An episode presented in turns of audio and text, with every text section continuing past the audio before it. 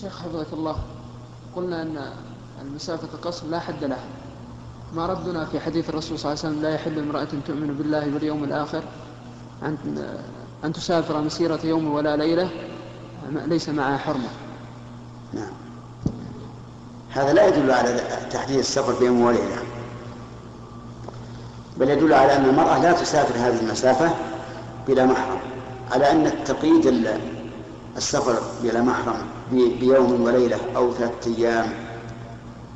ليس مرادا.